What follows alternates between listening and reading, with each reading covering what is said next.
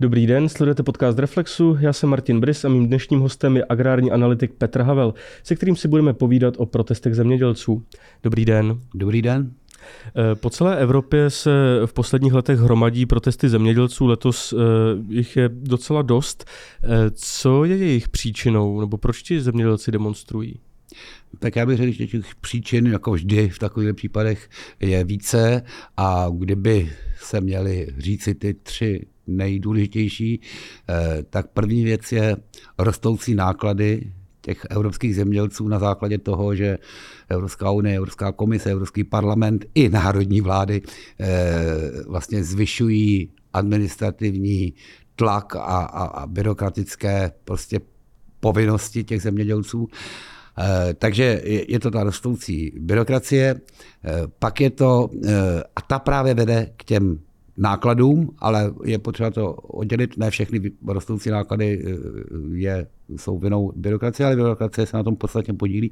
No a eh, takže to jsou dvě věci. A třetí věc je, že evropští zemědělci se cítí jaksi diskriminováni tím, že jim rostou náklady, protože musí dodržovat celou řadu opatření, zatímco do Evropy proudí eh, zemědělská produkce nebo potraviny eh, od výrobců a producentů, kteří nemusí dodržovat tolik těch přísných opatření.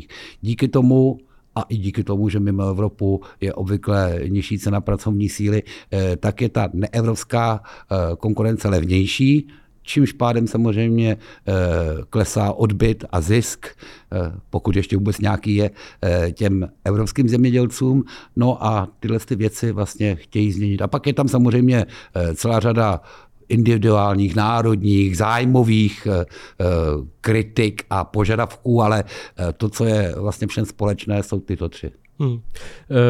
A ty jsou tedy artikulovány nějakými konkrétními požadavky na Evropskou unii nebo národní vlády na snížení byrokracie nebo naopak zvyšování dotací.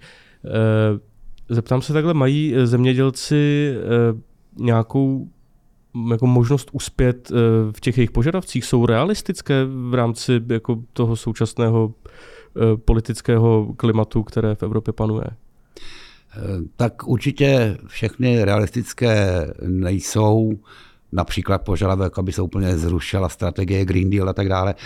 To si myslím, že prostě v podstatě není možné a není to žádoucí a dokonce ani ne z pohledu zemědělců. Ale Stejně tak jako uh, asi nebude úplně možné uh, naprosto stopnout dovozy uh, těch levnějších zemědělských surovin a, a potravin z těch mimoevropských zemích.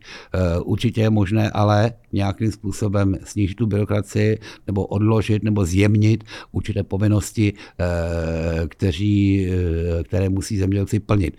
Ostatně lze říci, že už teď vlastně nějakých ústupků dosáhli. Eh, v první řadě, což nevím, jestli je úplně to nejlepší řešení, je to odklad povinnosti snižovat eh, aplikaci pesticidů, to znamená vlastně zatížení eh, zemědělské půdy zemědělskou chemií.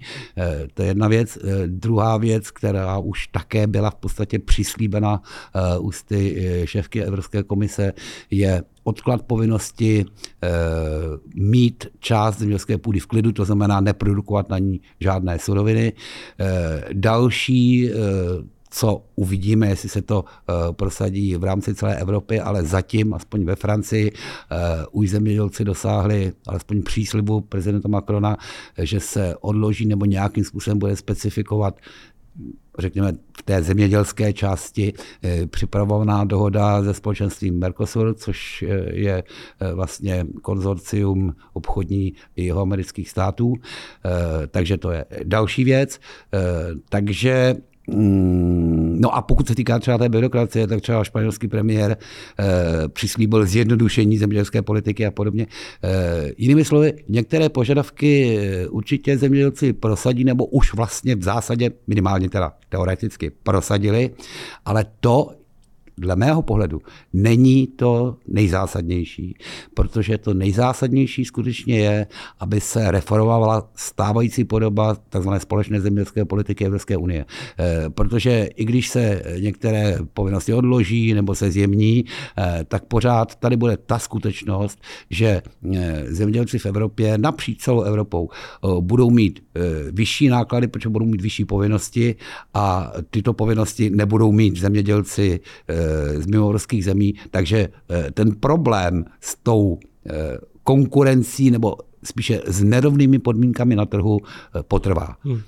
No, Napadla mě taková možná trošku fantaskní myšlenka. Kdyby evropští zemědělci, kdyby jim odpadly všechny byrokratické povinnosti, kdyby zkrátka a dobře tam nebyla eh, ta nevýhoda v tom vyšším zatížení pro evropské, pro evropské zemědělce, eh, Stali by se tím oni konkurenceschopnými vůči těm eh, zemědělcům třeba z Jižní Ameriky nebo i z jiných zemí?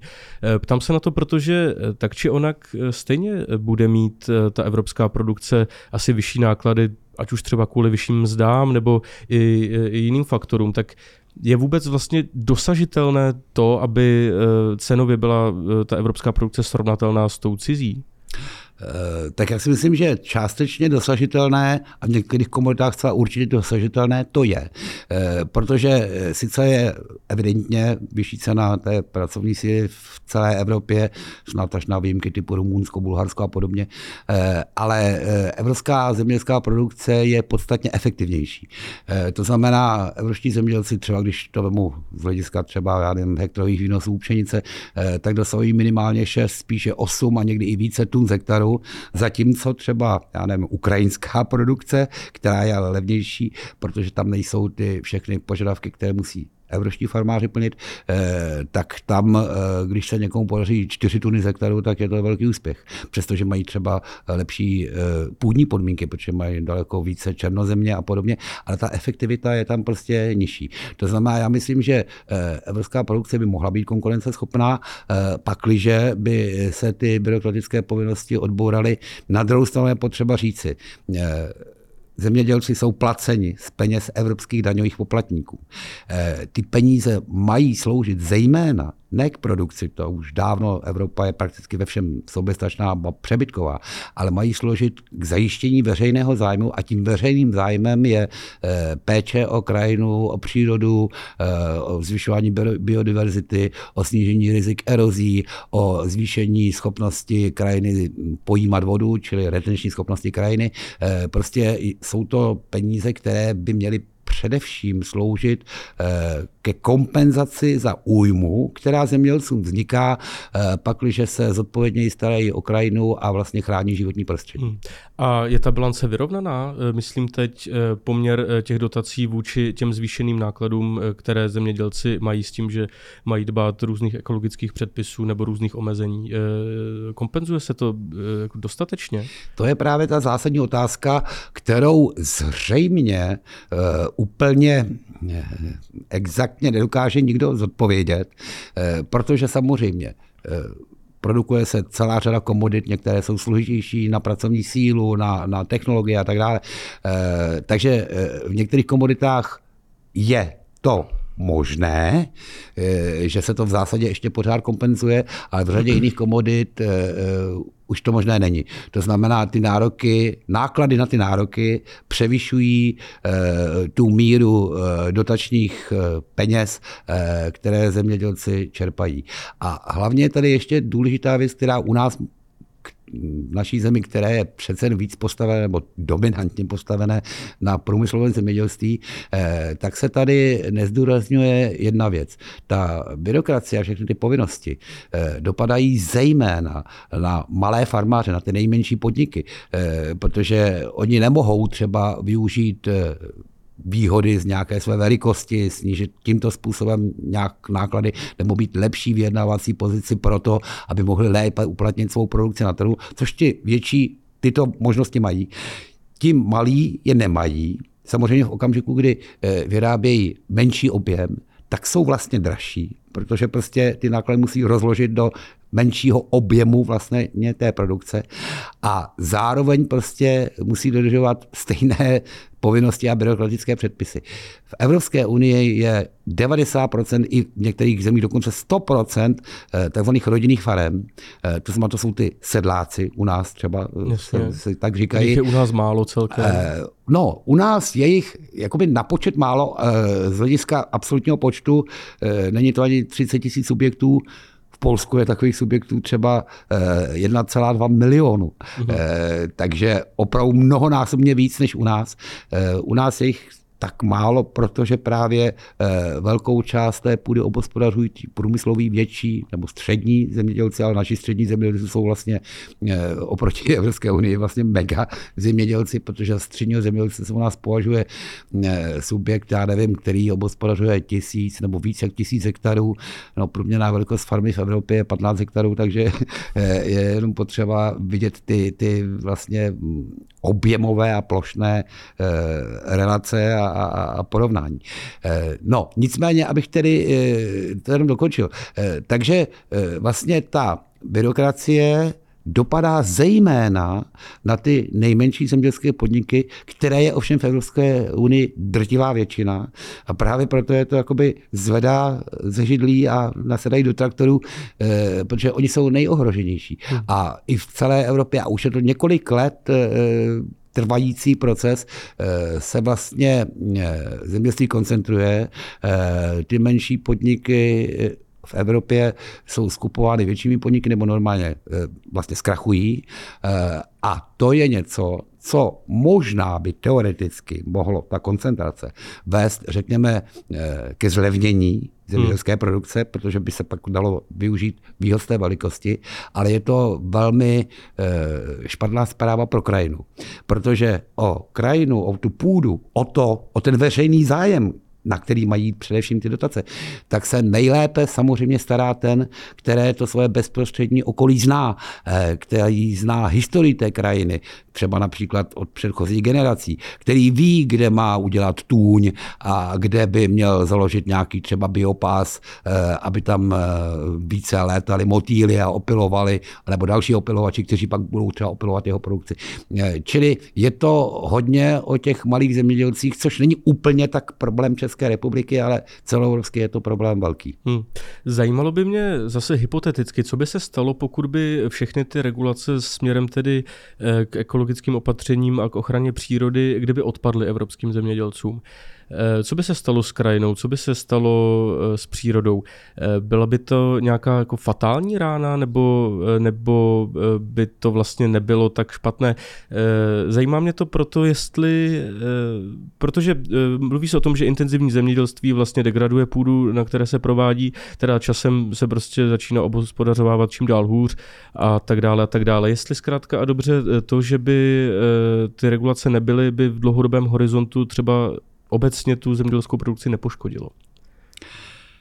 To je další otázka, na kterou asi úplně každý nezná odpověď, eh, nebo nikdo, ale eh, je fakt, že zemědělci, ti rozumní zemědělci, a těch je drtivá většina, samozřejmě to nejsou všichni, ale drtivá většina ví, že eh, pakliže nebudou tu krajinu udržovat v nějakém žádoucím stavu a, a nebudou zachovávat takzvaný produkční potenciál půdy, to znamená, aby rodila, aby eh, tím pádem tam dosahovali těch hektarových výnosů, eh, nebo když eh, prostě budou mít velkou koncentraci hospodářských zvířat, která je vlastně, která může i tu krajinu taky jako zničit.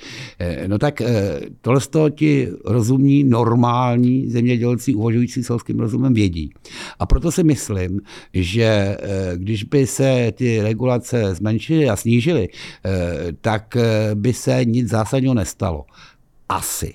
Ale samozřejmě je tady pragmatický zájem, je tady konkurenční boj právě i s tou neevropskou konkurencí, eh, takže eh, nepochybně minimálně nějaká část by se přestala chovat zodpovědně. Teď jde o to, jak velká by to byla část. A tohle v této chvíli asi nikdo neví. Ale obecně si myslím, že regulace by měly být menší, protože farmáři, sedláci na celém světě historicky byl takový hrdý stav, který byl symbolem určité podnikatelské a lidské svobody. A dneska z těch svobodných sedláků dělají vlastně závislí úředníci a možná nad tím vším, co jsem říkal, je právě tohle. To znamená ta omezovaná svoboda toho podnikání, eh, kdy ten našinec, ten zemědělec eh, je vnímán zejména úředníky, eh, jako nesvéprávný jedinec, který musí být veden za ručičku a všechno prostě se mu musí nakázat, přikázat. A nejhorší ještě na tom je, že ta omezení mají dost často plošný charakter. Ale příroda není všude stejná. Jasně s nadsázkou lze říct, že každý metr zemědělský půdy je trochu jiný.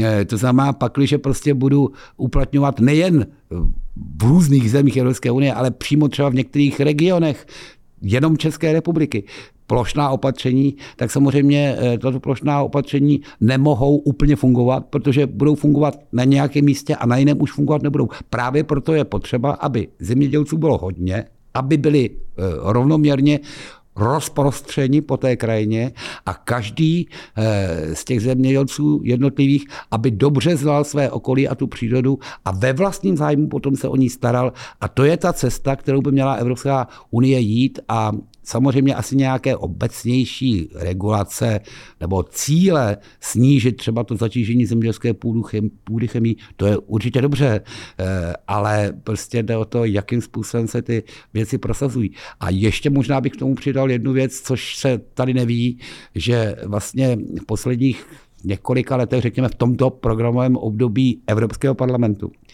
který teda končí teď, eh, tak celá řada, ale opravdu zásadních, třeba zrovna právě eh, ty, eh, ty aplikace pesticidů a obecně chemických prostředků, tak byla v Evropském parlamentu projednávána a konzultována bez účasti nejenom zemědělců, ale vůbec mimo třeba zemědělský výbor Evropského parlamentu. Gestčním výborem byl výbor pro životní prostředí, který ovšem přijímal opatření, které dopadaly v praxi na úplně jiný rezort, to znamená na to zemědělství. Samozřejmě také na životní prostředí, ale také na zemědělství. A zemědělci vlastně neměli vůbec šanci prostřednictvím třeba poslanců zemědělského výboru se k tomu vyjádřit. Hmm. No, eh, ty regulace nejsou jenom eh, v oblasti životního prostředí. Eh, napadají mě teď třeba geneticky modifikované potraviny které vlastně Evropská unie znemožňuje zemědělcům produkovat, tak je tohle něco, co by jim mohlo pomoci, kdyby, kdyby ty geneticky modifikované plodiny eh, se mohly pěstovat, mohly produkovat? Tak, já bych se asi k tomu dostal, to je naprosto zásadní. Eh, je ovšem potřeba rozlišovat. Právě, i vy sám jste to řekl, GMO, geneticky modifikované organismy, což je vlastně přenos cizího genu do genů nebo genové výbavy jiného rostlinného nebo živočišného druhu.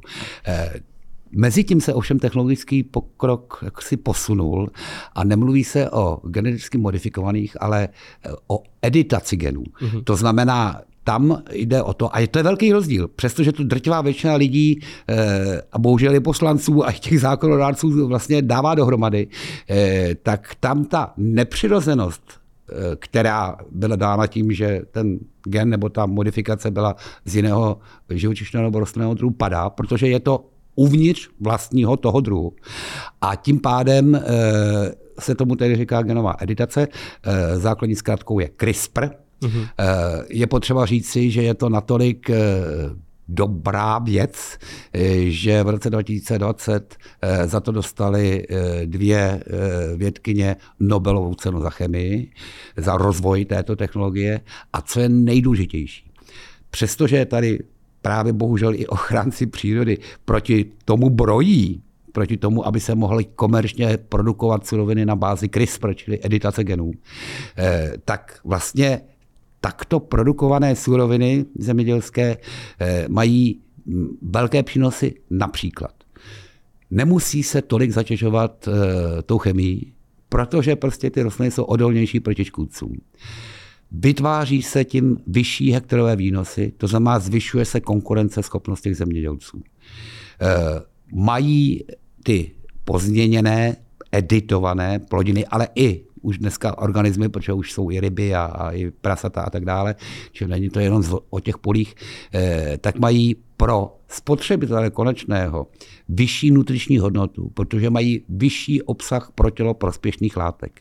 A konečně produkce těchto editovaných eh, vlastně komodit eh, tak zvyšuje eh, potenciál ukládání uhlíku do půdy, což je něco, co sama Evropská unie hmm. chce ale přitom vlastně té technologii, které by to umožňovala, by to umožňovala brání. No. Dodat lze jen, že celý svět, ale úplně celý svět, kromě Evropy, vlastně ty technologie CRISPR běžně komerčně používá a i to je určitá výhoda eh, proti evropským zemědělcům eh, a je to jeden z ne úplně nedůležitých kamínků do té hmm. mozaiky. No a kde je háček, nebo je tam nějaký háček, protože proč to Evropská unie zakazuje, nebo proč neumožňuje zemědělcům eh, tyhle plodiny pěstovat? No tak zaprvé musím říct, že se už, to je tak už 30 let se podařilo lobistické organizaci Greenpeace přesvědčit vlastně veřejnost o tom,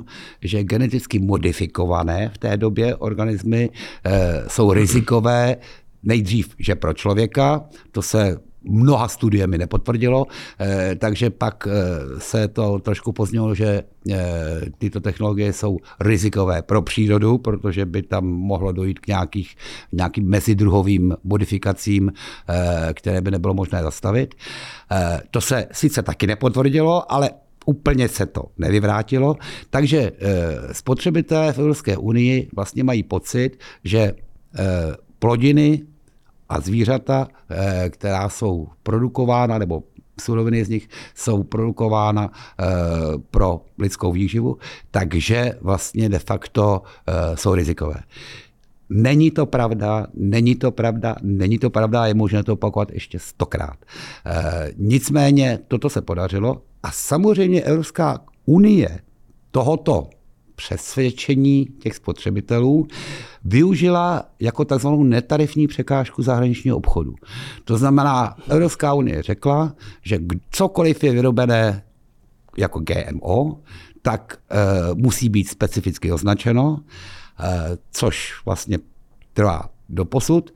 Takže spotřebitel, když viděl, že někde je vyrobeno z GMO, mm. tak se vyděsil, že prostě když to bude mrkev, tak se s ní stane mrkev, protože zhruba asi takhle e, zněla ta argumentace.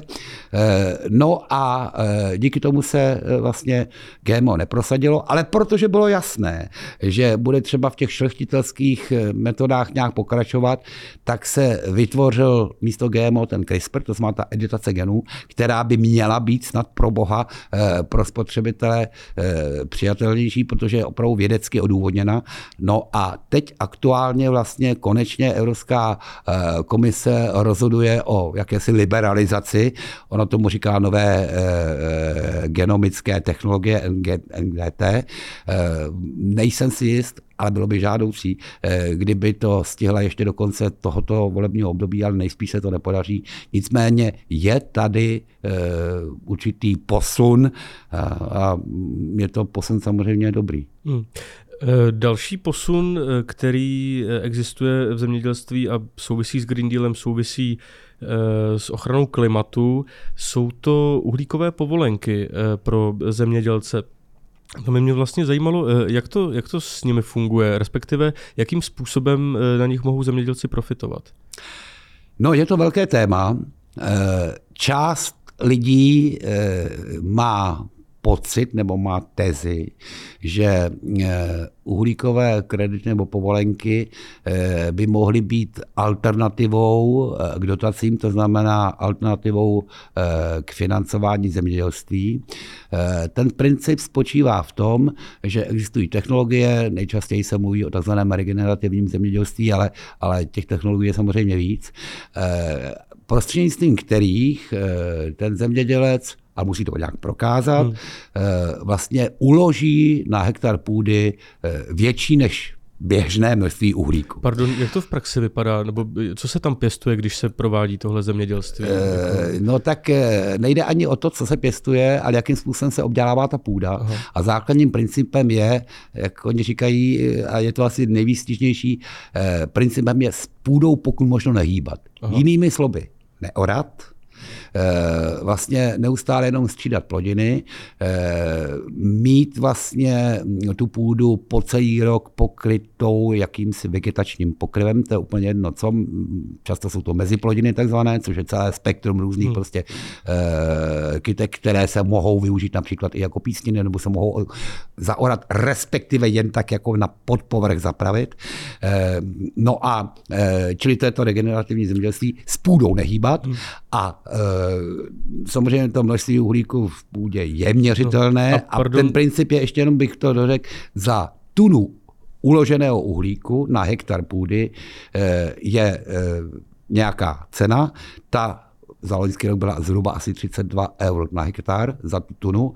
Eh, říká se, že se mohou uložit až 3 tuny na hektar, to znamená, to už je skoro 100 eur na hektar, což samozřejmě není malá částka. No a když zemědělec prokáže, že tak učinil a že to prostě je, je jaksi měřitelné a, a změřitelné, tak prostě dostane ty peníze. Hmm. E, opravdu mě, pokud se pletu, ale to skoro vypadá, jako kdybych nechal pole ležet ladem, že tam provádím regenerativní zemědělství. Ne, ne, ne, ne, to ne, to ne. To ne. E, tam se prostě ty komerčně produkované, pěstované plodiny, nebo plodiny pěstované e, za účelem tedy výroby nebo vzniku suroviny k výrobě potravin, e, tak to prostě ty se sejí do, e, do vlastně e, porostů, který jenom není zhoraný. Aha. Jo, takže eh, tam je třeba celá řada různých možností eh, přes zimu, protože necháte prostě ten porost eh, nějaký na tom poli, tak ono to přes zimu vymrzne. Typicky je to ta docela hezká e, fialová plodina svazenka svazčitá, e, kterou vidíme docela často i na našich polích. E, takže ona vymrzne a prostě, do, čili už jako nedělá konkurenci, ubírá živiny těm komerčním plodinám, ty se do toho nasejí, oni tam zejdou, pak se sklidí, občas se něco trochu ne zaorá, ale řekněme zapraví nějakým jenom šetrným způsobem těsně pod povrch, nebo se to prostě neučiní. Existují technologie striptil a no-till a tak, a to je to prostě celá řada eh, názvů, ale prostě není to tak, že by se na tom nepěstovalo, eh, kom, nepěstovali komerčně eh, využitelné plodiny. Hmm. No, teď jsme si probrali nějaké faktory, ať už eh, ty, které by mohly zemědělcům pomoci, nebo ty, které naopak škrtí. Eh, když se to všechno zamíchá dohromady a takhle si to hodíme na stůl, můžeme dát nějakou predikci, jak to bude s evropským zemědělstvím do budoucna? Eh, jak se ta situace bude vyvíjet, protože to, aspoň jak to někteří podávají, vypadá tak, že by tady během několika dekád mohlo dojít jako k velkému útlumu tohoto odvětví. No, eh, těch eh, procesů, které budou probíhat, bude asi několik vedle sebe.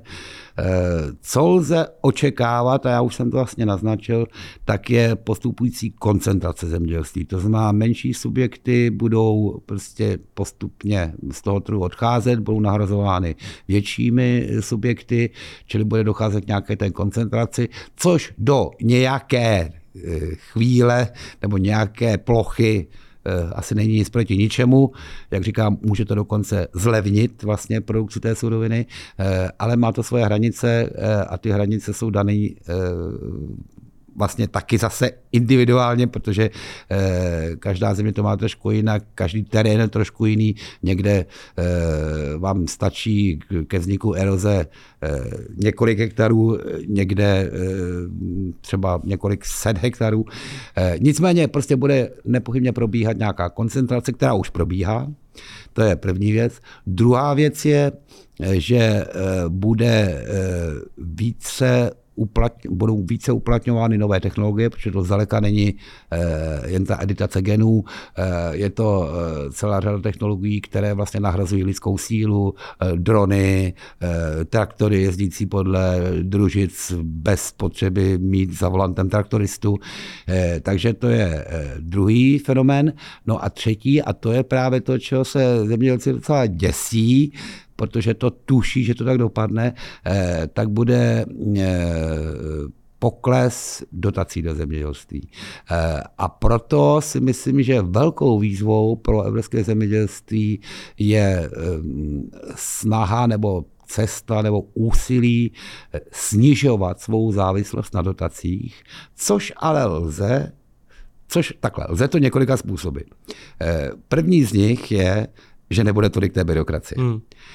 Druhý je tam máme rezervy právě v České republice, že eh, vlastně ti zemědělci přímo na farmách vytvářejí vyšší přidanou hodnotu. To znamená, oni neprodávají jenom tu surovinu, ale oni tu surovinu zpracují, třeba mléko na síry. Nebo Takže už prodávají hotové potraviny. A ano, a finalizují, buď eh, prodávají alespoň polotovary, nebo hotové potraviny, a tím pádem vlastně tu veškerou přenou hodnotu, kterou jinak vlastně si k sobě stáhnou ty následující články eh, té eh, výrobní a obchodní potravinářské vertikály, eh, tak zůstane u nich. Samozřejmě, že zejména ale aspoň u nás, ale v jiných zemích to funguje. V Polsku třeba, ale i v Rakousku třeba a, a řadě jiných zemích.